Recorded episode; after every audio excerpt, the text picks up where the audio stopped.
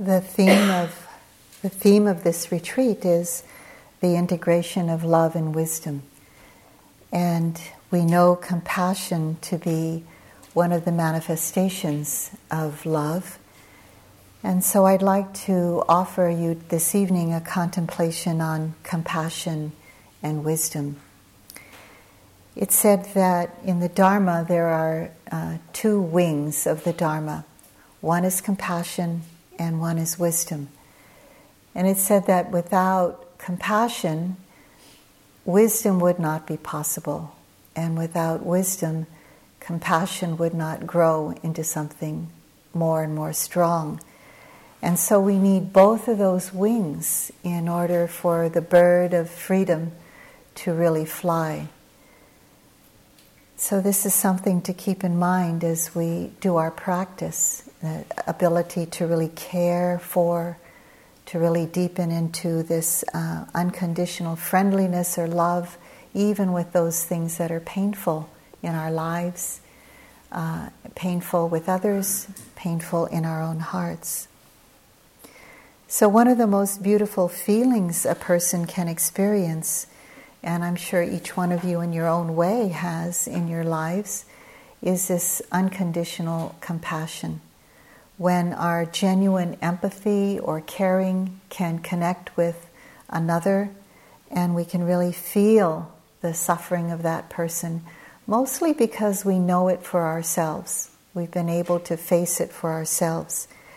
And there's not just this connecting with that feeling of suffering, but uh, compassion has to do with that genuine uh, intention and then carrying out of the intention to help, to try to alleviate the suffering in others or in ourselves. So that's a very important aspect of compassion. It's not just knowing the suffering of another, but it's really being able to carry out our intention to relieve the suffering of another, of ourselves. So it becomes even more beautiful and rare for us as human beings when we can have this unconditional compassion for ourselves. Mostly in our society, we think it's to help others all the time. Uh, and we leave little or no room for ourselves in the picture. So, mostly, I'd like to um, speak about how we can have that for ourselves and the importance of it. In preparation for this talk, some time ago, I came across a lecture online, uh, and it was entitled The Origins of Compassion. So I really wanted to, um, that was very intriguing to me, coming from a, a sci- scientific point of view from Dr. Stephen Porges. He's a director of the Body and Brain Center at the University of Illinois. And so his expertise is in neurobiology. And he was coming from that point of view, how it's kind of built within us. The origins of compassion are actually built within our biological and sociological inclinations. So his study spans the biology of the brain and the nervous system. And it has both of those implications psychological, sociological, as well as the biological. And what he was trying to express in that talk was that we have this deep need as human beings for compassionate connection with one another, both from the giver's side and the receiver's side as well. So it's very, very deep within us. And sometimes it's so covered up because of the busyness of our lives and the kind of what's the current mores and taboos of, of that period of time we're living in. And so he gave quite a unique description of compassion from both the giver's side and the receiver's side. It really illumined to me how deep compassion is. So, for the, from the giver's side, he said that compassion is a manifestation of our biological human need to engage and to bond with others especially when they're in crisis. And I know we don't feel this all the time because of fear, because of fear of being involved in something complicated, or just fear of connection sometimes. In the Dharma, compassion is described as the quivering of the heart to alleviate suffering. So we may all feel this in one way or another. We've felt it in our lives, probably even here, where we've seen maybe our own, felt our own suffering, or remembered another person's suffering in our lives, especially in the quietness of our minds and hearts here. And we feel our, our heart beating. There's an energetic quality to it. We want to help the quivering of the heart to alleviate suffering. So we approach, we engage, we want to bond somehow. It's a deep human need. Uh, those of you who are acquainted with Tibetan art and actually the the um, spirits of, of Tibet and the the um, taras, the the different taras, the green tara, the white tara, the red tara. Well, the green tara is the emanation of compassion. And uh, we have a, a, lama in, in my neighborhood in Maui, and he's our, like our local lama. We always go to see him, and he's so wonderful to be around. So um, he was giving a talk on the taras, and he said, of all the taras, the green tara is the most important. And it's the one that all the other taras are embodied within, actually and they all the other taras that uh, represent different aspects of uh, beautiful heart, beautiful mind, they emanate from this green tara, the compassionate tara. And you'll notice it's a tara that's not just sitting in repose, like some of the taras, like the white tara is, but it's a tara with its right, right uh, foot ready to leap into action ready to help, ready to do what one can. And so it, it really shows that quivering of the heart, but not just that, it's the uh, um, action to alleviate suffering. And this is the one part that's so important about compassion that we take the action. But sometimes we need to take the action for ourselves first because we can't help others until we ourselves feel like we're strong enough that we can give from a place of not deep kind of um, guilt or feeling of responsibility that's heavy, but because we have the energy and we can do it. There's a, a beautiful story in, I don't know if it's just the Burmese tradition, but it's maybe in all of the Asian Buddhist traditions, where when we want to help sometimes, maybe we're not so ready and we don't have enough wisdom. So we jump into, say, somebody who's sinking in quicksand. But we ourselves sink because we can't even think about how to do this the right way.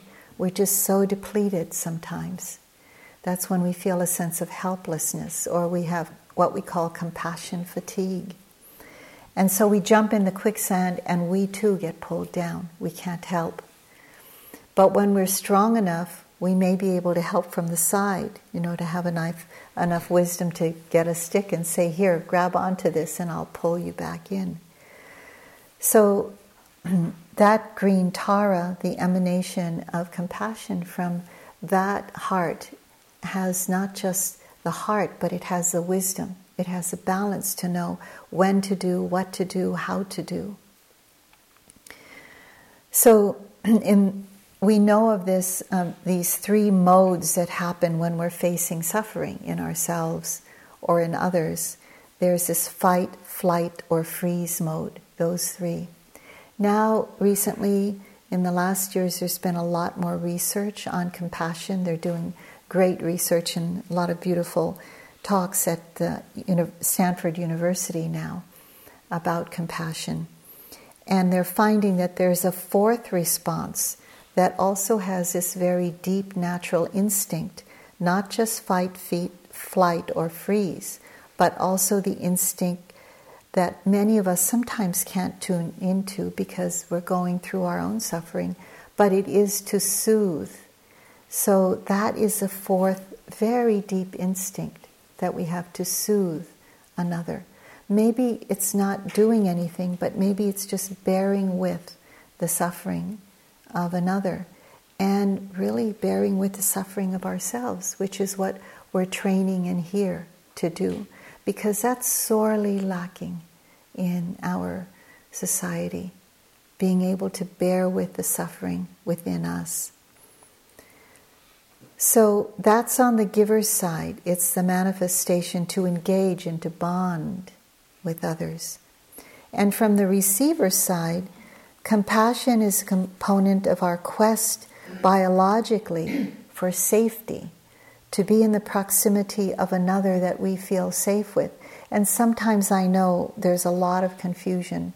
There's a we can't even know where to go sometimes to bond with. We we can bond with people who are still hurting us and because out of habit or out of attachment or out of all kinds of ways that we can't think straight. And that, that's a suffering too. So when we sense compassion in another, when we really sense compassion in another, we connect biologically with that feeling of safety. We need that in order to survive. We really need that in order to survive. And so when these people go from our lives through death or through parting, it's really hard for us. Um, just recently, our one of our senior monastic teachers passed away, Sayadaw U Pandita, who was a great, powerful teacher in Burma. And whenever I felt, you know, a sense of not safe within me or around me, or I felt a sense of weakness in me as, um, you know, not being able to kind of open my heart or be brave enough to face what I needed to brave, uh, to brave through, I would see him um, with it. You know, they wear these orange robes and um, saffron robes, and I remember him once. He was wearing uh, an outer robe, and he put his his his hands up, and he looked like an angel. You know, with the and so sometimes I picture him kind of with his wings around me. You know, when I'm feeling a little bit shaky. And I noticed, you know, when I couldn't picture that because I, I could have a picture of him, but I knew he wasn't alive anymore. It really felt like, oh, I was kind of crestfallen, you know, that he isn't there anymore to do that. But I know that, um, you know, when he died, I felt like a great star. It was, he was like my north star was gone. But then I remembered that he, what he embedded in all of us is that the Dharma is your North Star, and that's in you. And so it always, you know, I thought about that. It always comes back to me, to my heart. We need that sense of compassion in another in order to really survive, in order to connect with that deep feeling of safety.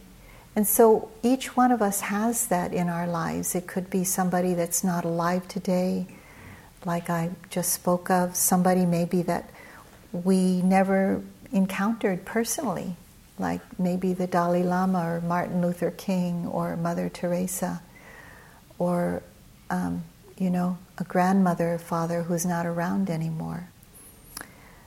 But we have that feeling of safety around in, in connection with those people.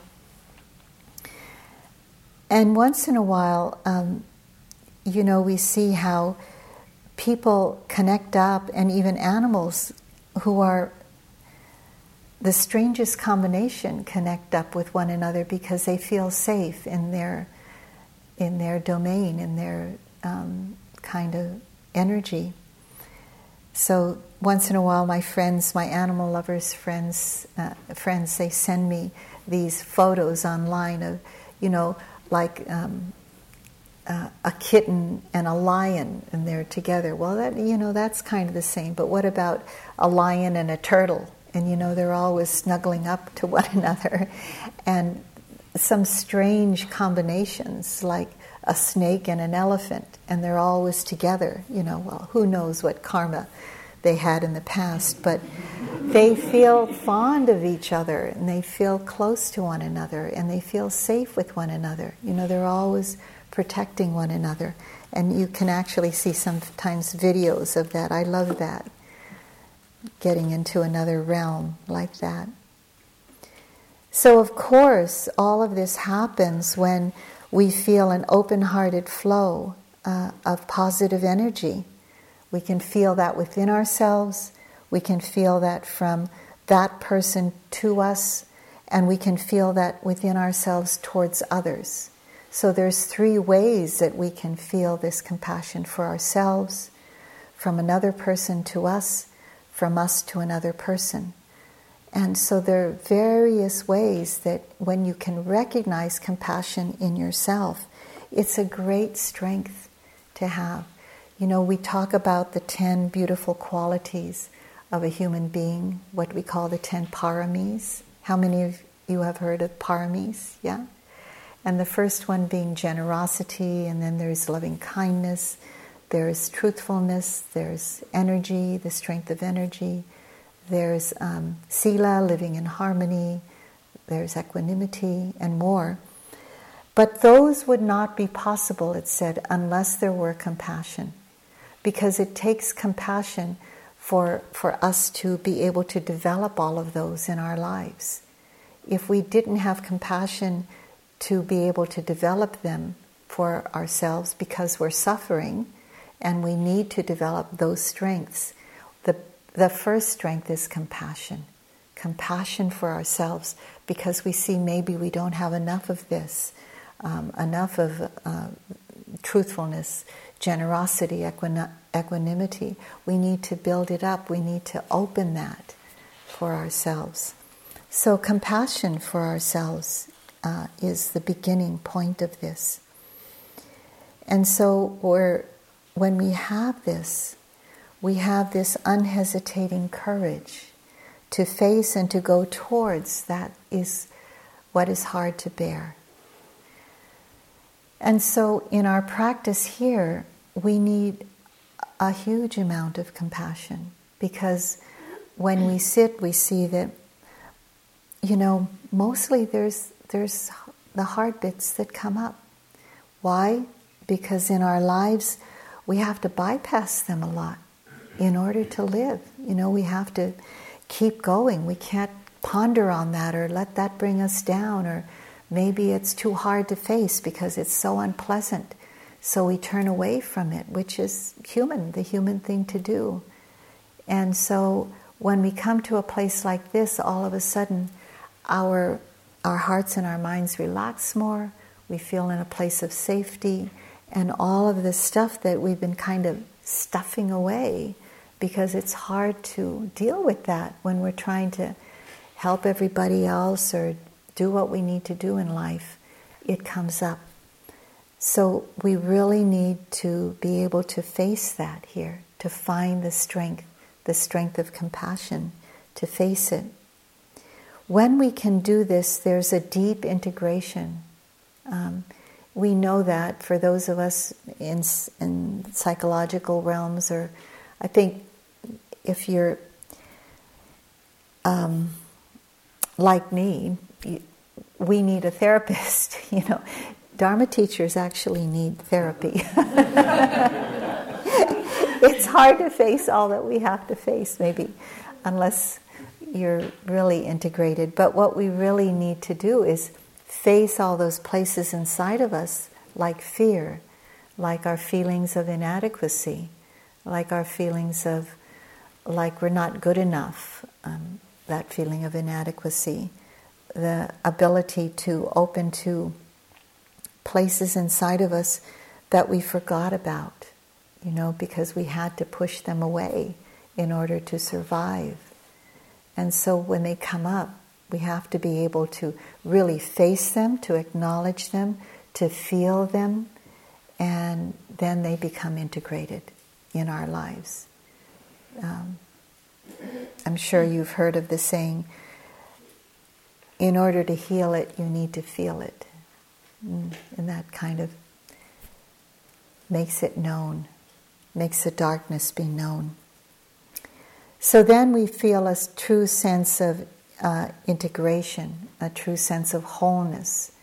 We're not pushing something away that's using all of our energy or running after things that are to hide that place. And that's also such a waste of energy. So we feel this kind of non religious sacredness um, when we feel compassion and we can face what's hard to bear.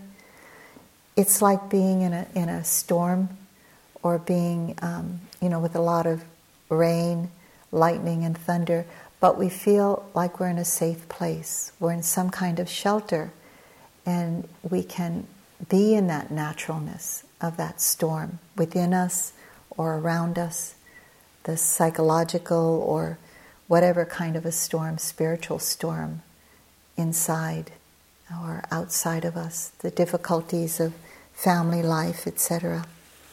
And then when we meet it, we can have a sense of wonder about it, and we can have a sense of confidence. We can know and face not just the beauty of our lives, but also the painful parts of our lives. So it's a feeling of grace, it's a feeling of strength. It's not a feeling of kind of like bearing down so we can bear with it. It's more like opening up so we can really just see it and name it. So, in some mysterious way, compassion makes us feel complete as a human being because we're facing what's hard to face. And we can open to the beauty too when we do that. That we can open to the beauty in a way that is more open because we're not afraid that it's going to go away and the other part's going to overwhelm us again. We're just used to it. We come, become more used to opening to what is instead of what we prefer or what we expect or what we think is going to be perfect. So, being willing to care for ourselves contains a considerable measure of compassion because there's a considerable measure of distress in our lives. And that's the truth of how it is. It's said that in this realm of existence, this, um, uh, th- there are said to be 31 realms of existence. Now, this is kind of like Buddhist psychology. Um, as Munindra, my teacher, says, you don't have to believe it, but it's true.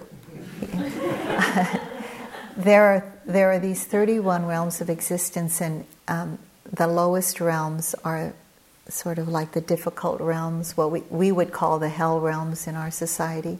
And then the highest realms are what where they experience just pleasure and bliss. And um, now the human realm, where would you think the human realm is? It's fourth from the lowest.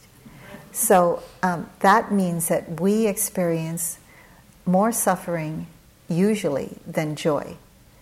And why is that so good? It is a good thing, actually. It's because if we experience so much joy and bliss, we would not even care to find the truth of life. We would just want to keep experiencing that and keep chasing after that. So we're in this perfect storm you know, this perfect realm to see that there is suffering, as uh, Mark so beautifully expressed last night in his Dharma talk in the Four Noble Truths, the first one being the truth of suffering. There's, there's that much that we can open to that we really find a way to understand the truth so that that truth sets us free. And this is what we're doing in our practice here. And we can get to those places of joy and bliss when we can go beyond the suffering, when we can accept it first, and then see it for what it is, and go deeper into what each moment of life really means on a deep level.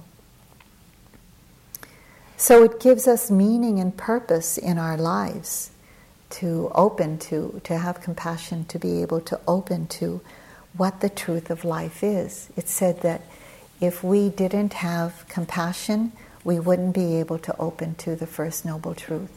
That's why it's so important to have compassion for liberation. Once I was um, with Munindra, and I don't write very much in journals, but I found an old journal where I had asked him the question when I was with him in my younger days, and I said, What's the purpose of my life anyway? You know, it was just, I was a single parent of three children, and I was just doing one thing after another for survival to help us. And that was my dukkha in life that led me to the Dharma. So I said, What's the purpose of my life anyway? I'm, I'm, I know I'm a pretty good person. I'm doing this for the sake of my children and our survival. And he very just bluntly, just didn't miss a beat. He said, The purpose of your life is to develop compassion and wisdom. And those, so those two need to be kind of like in balance and then integrated with one another. So it's no wonder that these qualities of open hearted strength and courage and feeling the holisticness and completeness of the Dharma, and one of these um, beautiful qualities is compassion. This is celebrated in the Dharma as inner wealth. It's not something that you're going to get, kind of get from somebody or that somebody's going to bestow upon you because they're an enlightened being, but it's something that we uh, develop in ourselves. And no one can take that away from us. When on our deathbed, everything can be taken away, but not this inner wealth that we're gaining as we do this practice. And the first quality that we need is compassion. So it's a strength of love um, that's willing to open to what's difficult. Now, many of you know about the four Brahmaviharas, the four divine emotions or abodes, and that's loving kindness, compassion, sympathetic joy, and equanimity. And this afternoon, you started the metta practice or, or uh, loving kindness practice. So it's said that compassion is based in loving kindness. And it's actually taking that loving kindness and turning it towards suffering and really facing the suffering in ourselves and in others. So when that happens, when metta or loving kindness turns towards compa- turns towards suffering, the aspect of compassion comes out of that. So our uh, teacher who just had passed away, Sayadaw U Pandita, I would never hear him say metta, which means uh, loving kindness, without the word karuna, which means compassion. He would always put those two together. Because sometimes you will notice in your metta practice as we continue that through the week that sometimes you'll be doing metta and maybe you know you bring up a person that is easy for you and the, the instruction is to really remember the goodness of that person. But what we remember, maybe first and foremost, is the suffering of that person. And that opens our hearts. So that means that your metta turned to compassion in that moment. And it's still metta, but the aspect of compassion is coming out because it turned towards the suffering of that person. So it's a strength that can open to whatever we face in life that's difficult. And then when we die, we feel, or even when we go to bed at night, you know, that we feel that we've been able to face a good part of our lives that we've been pushing away or that we couldn't face because all the conditions didn't come together yet for us to face that. But when we're in a place like this, it's quiet, we're really tuning into, coming into ourselves, not paying attention to what others are going through, but being there as a, as a silent um, kind of uh, support to others to let them go through what they need to go through. when we go to bed at night, at least this is the way I feel. I feel like I've done the best I could to open to all that I needed to open to at the end of the day. Here's this beautiful poem by Dawna Markova that talks about that. And this is from her book, I Will Not Die An Unlived Life. I will not die an unlived life. I will not live in fear of falling or catching fire. I choose to inhabit my days, to allow my living to open me, to make me less afraid and more accessible, to loosen my heart until it becomes a wing, a torch, a promise. I choose to risk my significance, to live so that which came to me as a seed goes to the next as a blossom, and that which came to me as blossom goes on as fruit. So I think of that as I think of my children and, and those younger than me that I'm involved with in my life as a teacher, as a guide. so not doing this for my own benefit, but for the benefit of all beings that I can come in contact with. So, as I mentioned um, last night, uh, when the beautiful talk was given on the Four Noble Truths by Mark, I wanted to connect that strength of compassion to that wisdom part of the Four Noble Truths. In the turning of the wheel of the Dharma, uh, which is the first um, uh, discourse that the Buddha gave, the Buddha laid out this, these four noble truths. And as Mark said last night, he started with the reality of what we're all faced with as human beings. And he started that way because the Buddha was a realist not a pessimist. He said things, he said the truth of things as they are. And when I first came to the Dharma, I, you know, I came from a Catholic tradition, which I still revere a lot. I, am not one of those recovering Catholics. Um, there was a lot I learned, and I still revere the, the teachings of Christ so much. And, uh, you know, being able to learn how to concentrate by saying so many novenas or rosaries, actually. Um, so transfer that over into the Buddhist teaching. But when I came to hear the Dharma and I heard about the First Noble Truth, I thought that, wow, someone somewhere is saying it like it is, and is saying it like where I'm starting from, not some far off place that I'm always trying to get to but is actually um, saying that this is where we start, right? And I'm, I said, yeah, right. This is where I'm starting. This somebody's finally kind of mirroring what where I'm at. And so I felt right at home in the Dharma from the very beginning because of that first noble truth. The first noble truth in uh, Pali is, these are the two Pali, that ancient language that the Buddha's words were spur, first spoken and translated in, written down in. Dukkha Sacca. Dukkha means suffering and the different kinds of suffering. Sacca means the truth. So, what the Buddha is saying there is there is the truth of suffering. That's where we start from. Now, in the beginning, you know, I, I would hear this translation life is suffering.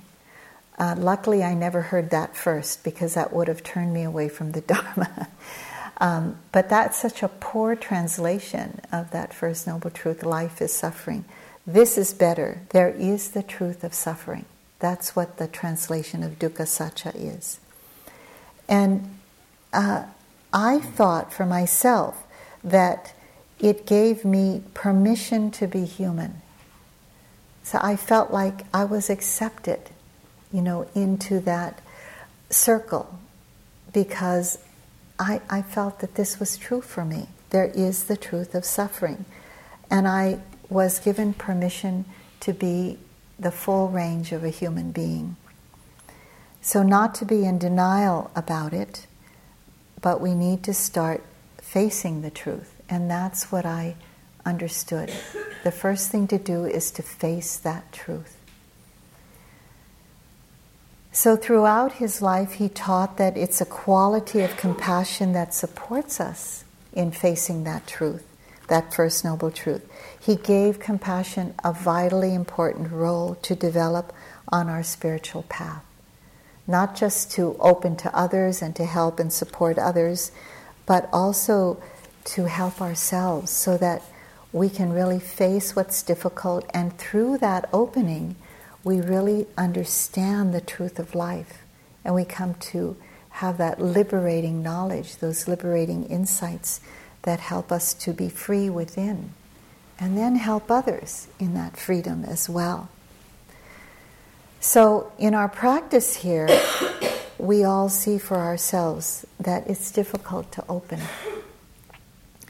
And I think that all of us, um, maybe some of you, this is your first retreat, and maybe you haven't realized this as often as some of us have, but we realize, and I think I speak for many of you, that opening to the difficulties and to the truth really brings a beautiful fruit it really brings beautiful qualities of mind perseverance, ability to uh, overcome, courage, the ability to see something difficult and say, I can do that.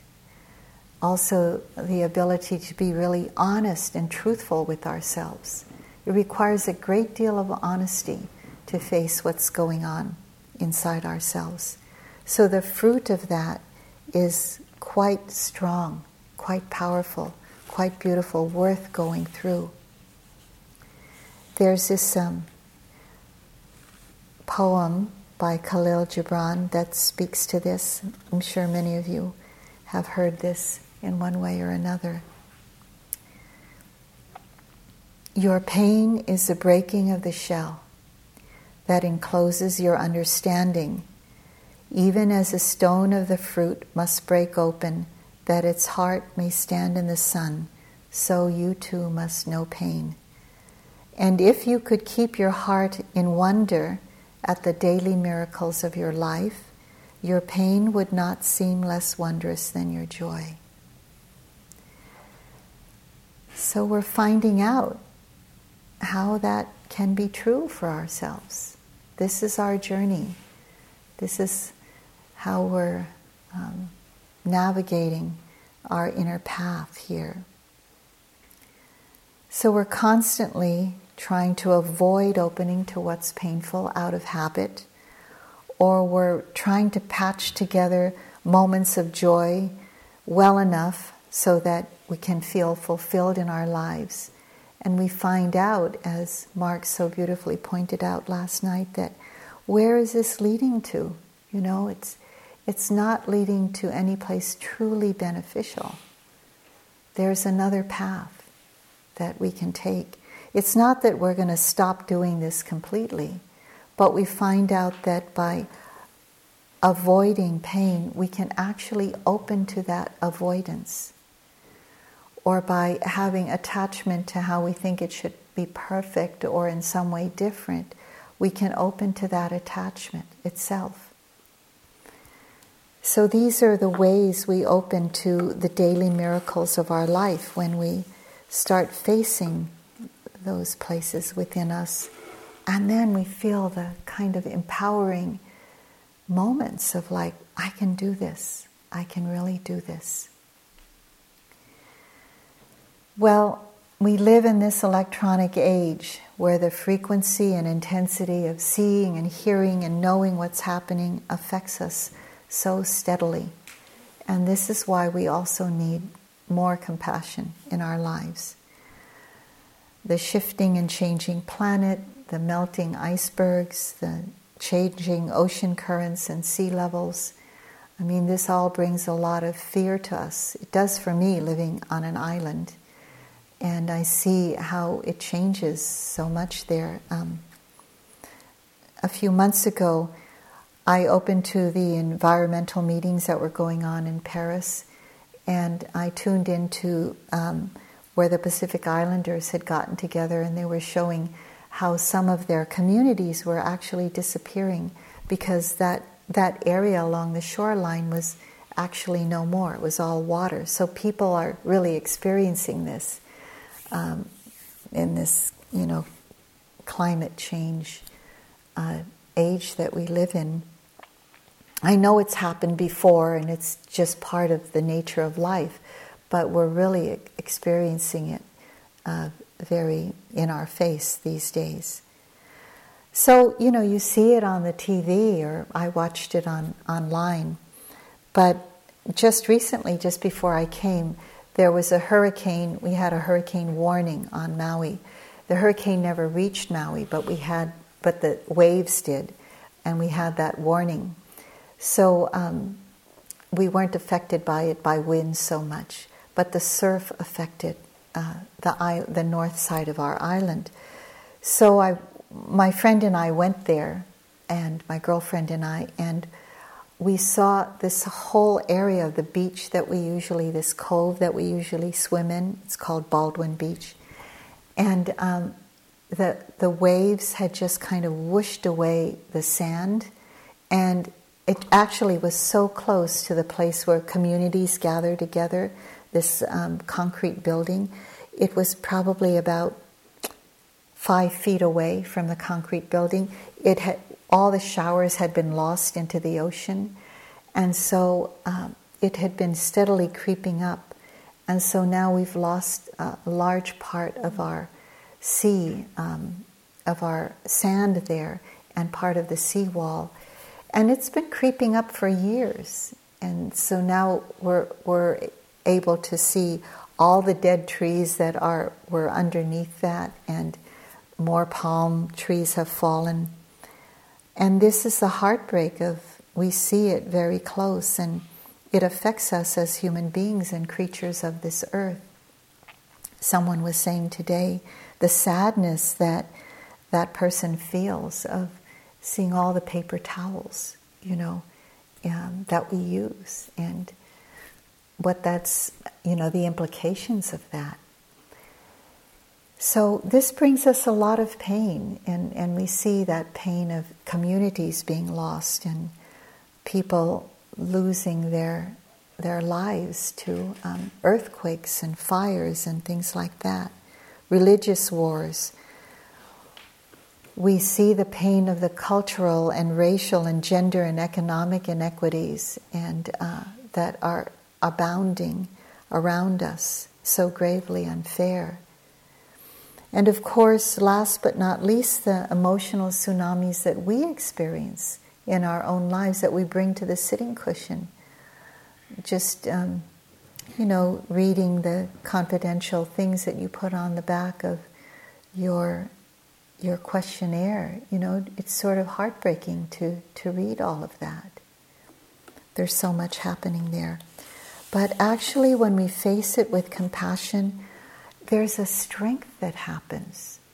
You know, there's an ability of the heart to be really big and spacious and say, this too, we can open to this too, and not push it away and not be kind of pulled down into quicksand by it, but say that I can face this. And sometimes I can't, and that's okay too. Then we have compassion for ourselves. But there are many, many more moments that we can face it than we can't face it when we have compassion. It's not joy, but it's empowering. It's not that kind of thing you laugh about or, you know, we smile about, but maybe we have, you know, that little smile because we can face it. But we can actually be with it. I love this saying by His Holiness the Dalai Lama until you understand the meaning of suffering, there will still be a measure of hypocrisy to your compassion. When you don't really know it for yourselves, you know, then you really can't. The way we get empathy, you know, which is a precursor to compassion, is when we can feel that, when we know that suffering for ourselves, and then we can, somebody else says it or um, displays some kind of what they're going through. And all you really need to do is really, you don't need to do anything but maybe reach out your hand. Um, and, or you just say, oh. And that in itself is so huge for that other person. So I'm remembering a, a, a time when um, His Holiness was, he, he asked to be able to speak with somebody who was going through something difficult. Or maybe that person asked to see him, I can't remember. But they were brought together. And this person was explaining to His Holiness, the Dalai Lama, what was going on in her life that she could not bear and was not able to handle. And so the Dalai Lama said so many of those beautiful things that he could impart, you know, high spiritual ideals and ways that might help her and practices that might help her, but nothing, nothing helped her. And so he said, the thing that he did was he reached out his hand and he touched the left um, arm of that woman and said, I'm so sorry. I'm so sorry. And then he saw the change on her face and her countenance. And that's what really helped her. It was that compassion, that reaching out and just saying that, I'm so sorry. And I've been studying a lot about grieving and um, uh, lots of different kinds of grieving, and you know, looking online and uh, hearing people talk about it. And one of the greatest speakers that I heard, this woman who studies grieving, said that really all we can do is from the bottom of our hearts say that I'm so sorry. Because no matter what you say to try to help, it's trying to fix, trying to, but it's just like being there with another person. Just being there and really knowing how that might be for yourself. And bringing that kind of heartfelt empathy and connecting really helps that other person. And just saying, I'm so sorry, I don't know what to do. Just saying the truth sometimes really helps. So, this truth of suffering, um, we experience it in many ways. In the pain in the body, these are from the teachings of the Buddha.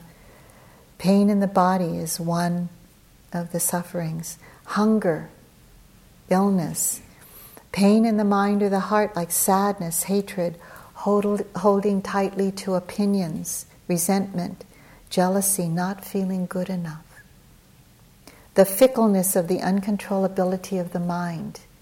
You know, just seeing that brings can bring us a kind of fear and suffering. The inability to hold on to anything, pleasant or unpleasant. This brings us a kind of deep suffering that when we face can bring a kind of empowerment actually. So we're becoming familiar with the vulnerability of life in that it takes this great balance of love and wisdom, of compassion and wisdom to be able to face. Reaching out to help others because we know what it takes for ourselves, that kind of strength. So, all of this is so hard to open to, but we can open to it. And all those great beings that have had those, you know, say that they've had these wonderful experiences of bliss, you know, if they're truthful or if, you know, the time is right, they talk about what they went through to get there as well. There's this, um, in one of my yoga classes, the, the teacher read this poem which just came to me at just the right moment.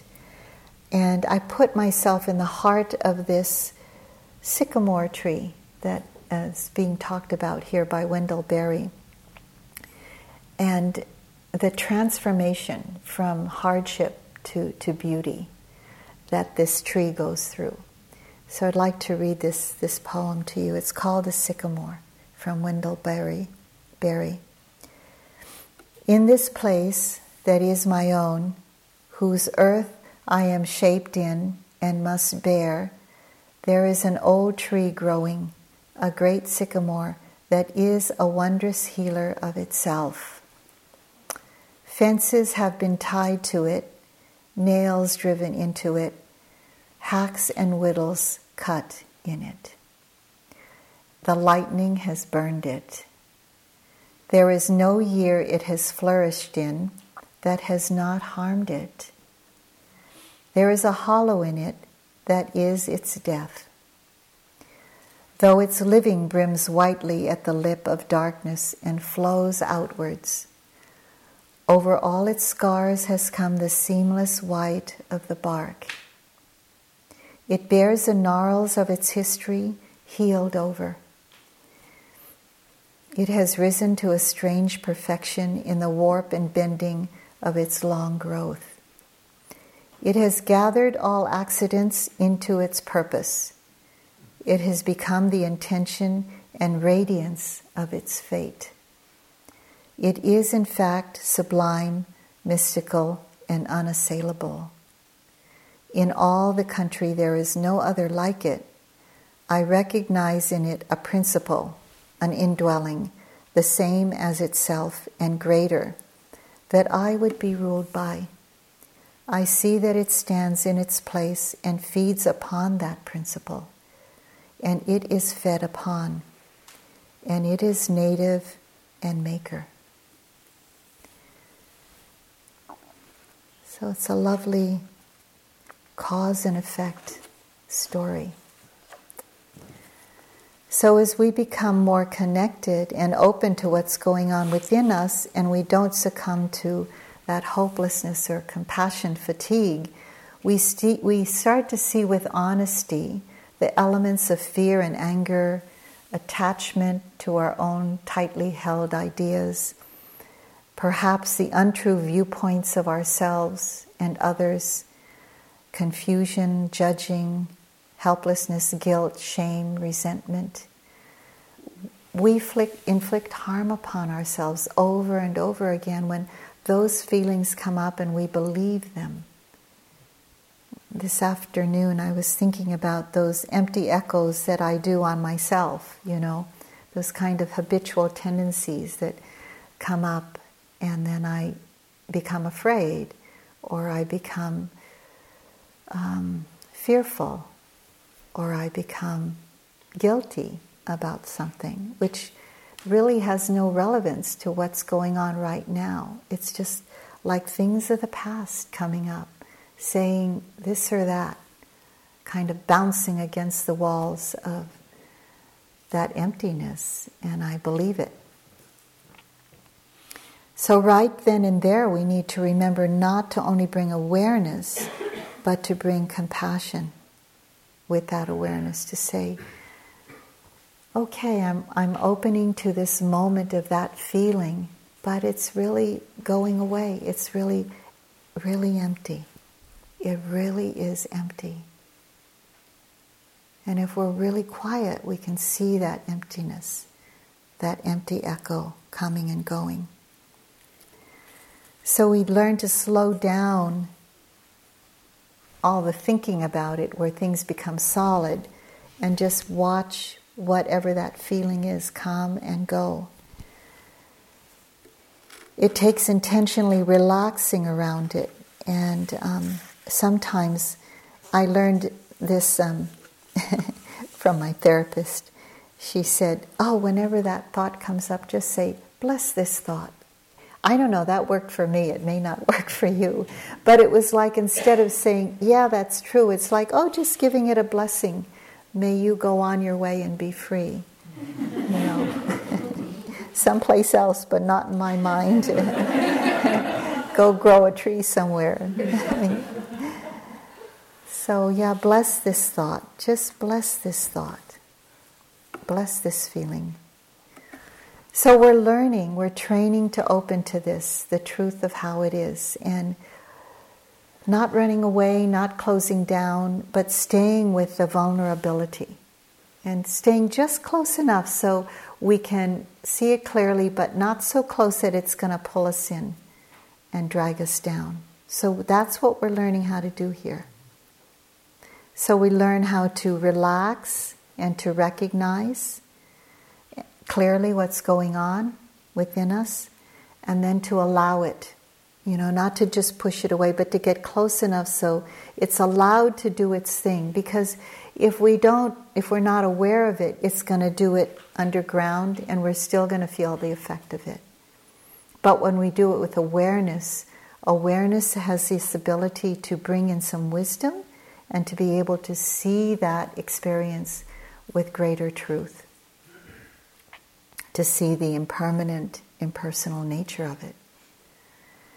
And so we can take interest in it then, that it's coming and going and not run away from it. And we learn to relate to it as nature, the natural unfolding of the cause and effect relationship of our life is happening before us. And what we, ne- we learn to do is let nature take its place. So, this is the whole letting go process. You know, I, what I've spelled out here is the acronym RAIN relax and recognize for the R, allow, to take interest in it, and then to relate to it as nature, R A I N. This is the body and mind arising and passing away. We come to see it more as impermanence, as impersonal nature. I've been reading Mark, Mark Nepo. He has this beautiful, yeah, that beautiful book with all those little vignettes of stories of, that he's gone through and other people have gone through. And it, um, it's a great book, you know, if you're going through challenges, just to open it up and read a story before you wake up in the morning, read a story before you go to bed at night. Wonderful. This, um, this little excerpt touched me deeply. It's about his own health crisis and the pain he went through, emotional pain also.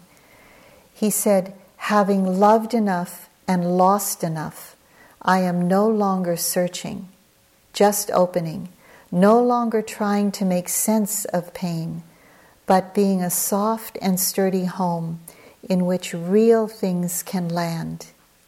These are the irritations that rub to a pearl.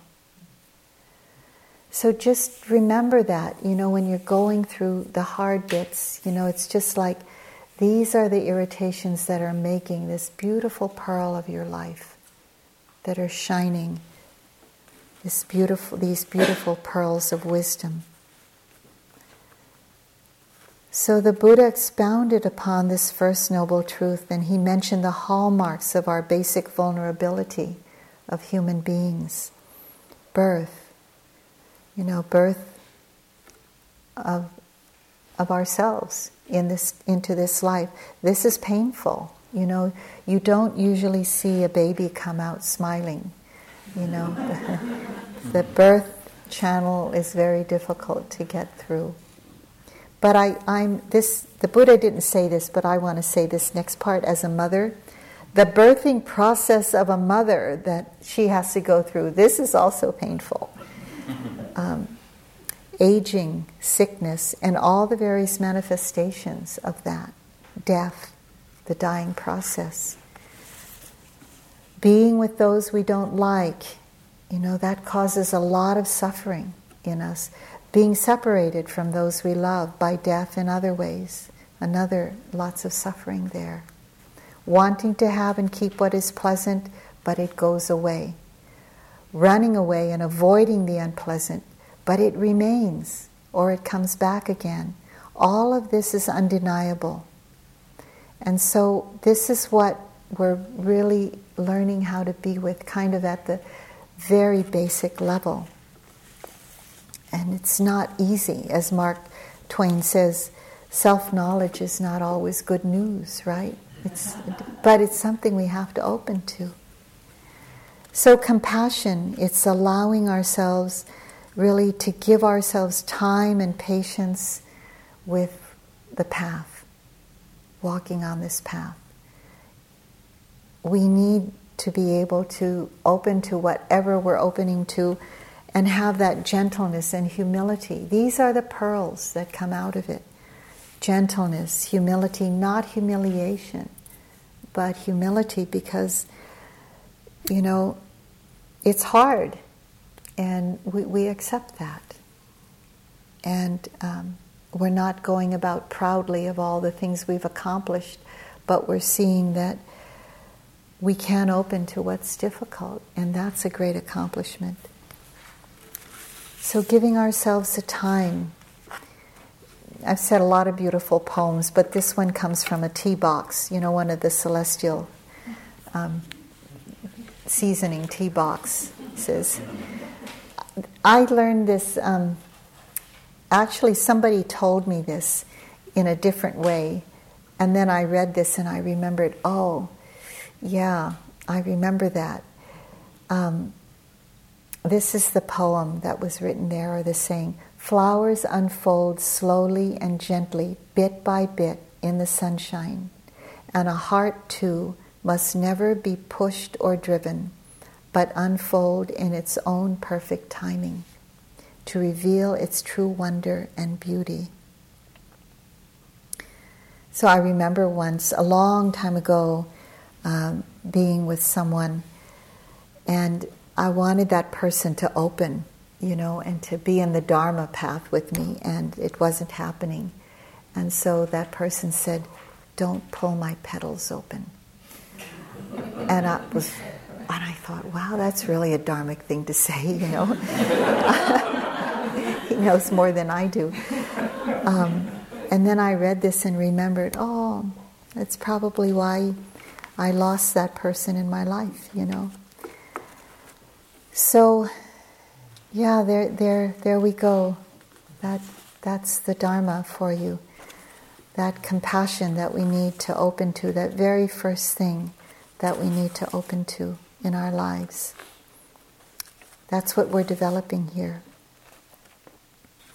So I'd like to end with this other beautiful poem by Jennifer Paine Welwood and this is called unconditional. You know, being unconditionally open to what's happening.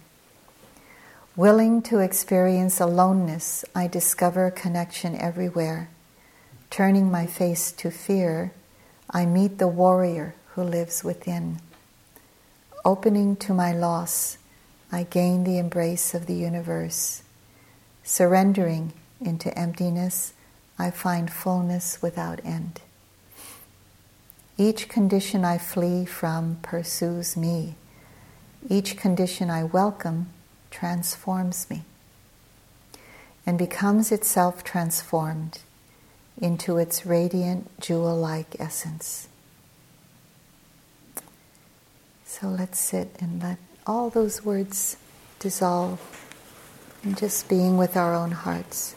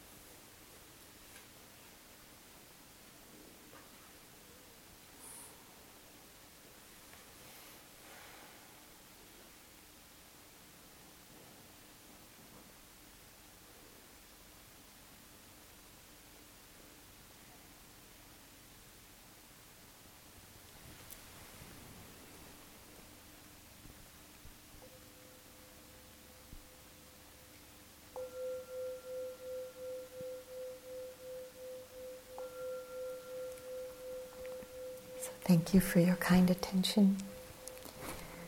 And we have. Thank you for listening. To learn how you can support the teachers and Dharma Seed, please visit dharmaseed.org slash donate.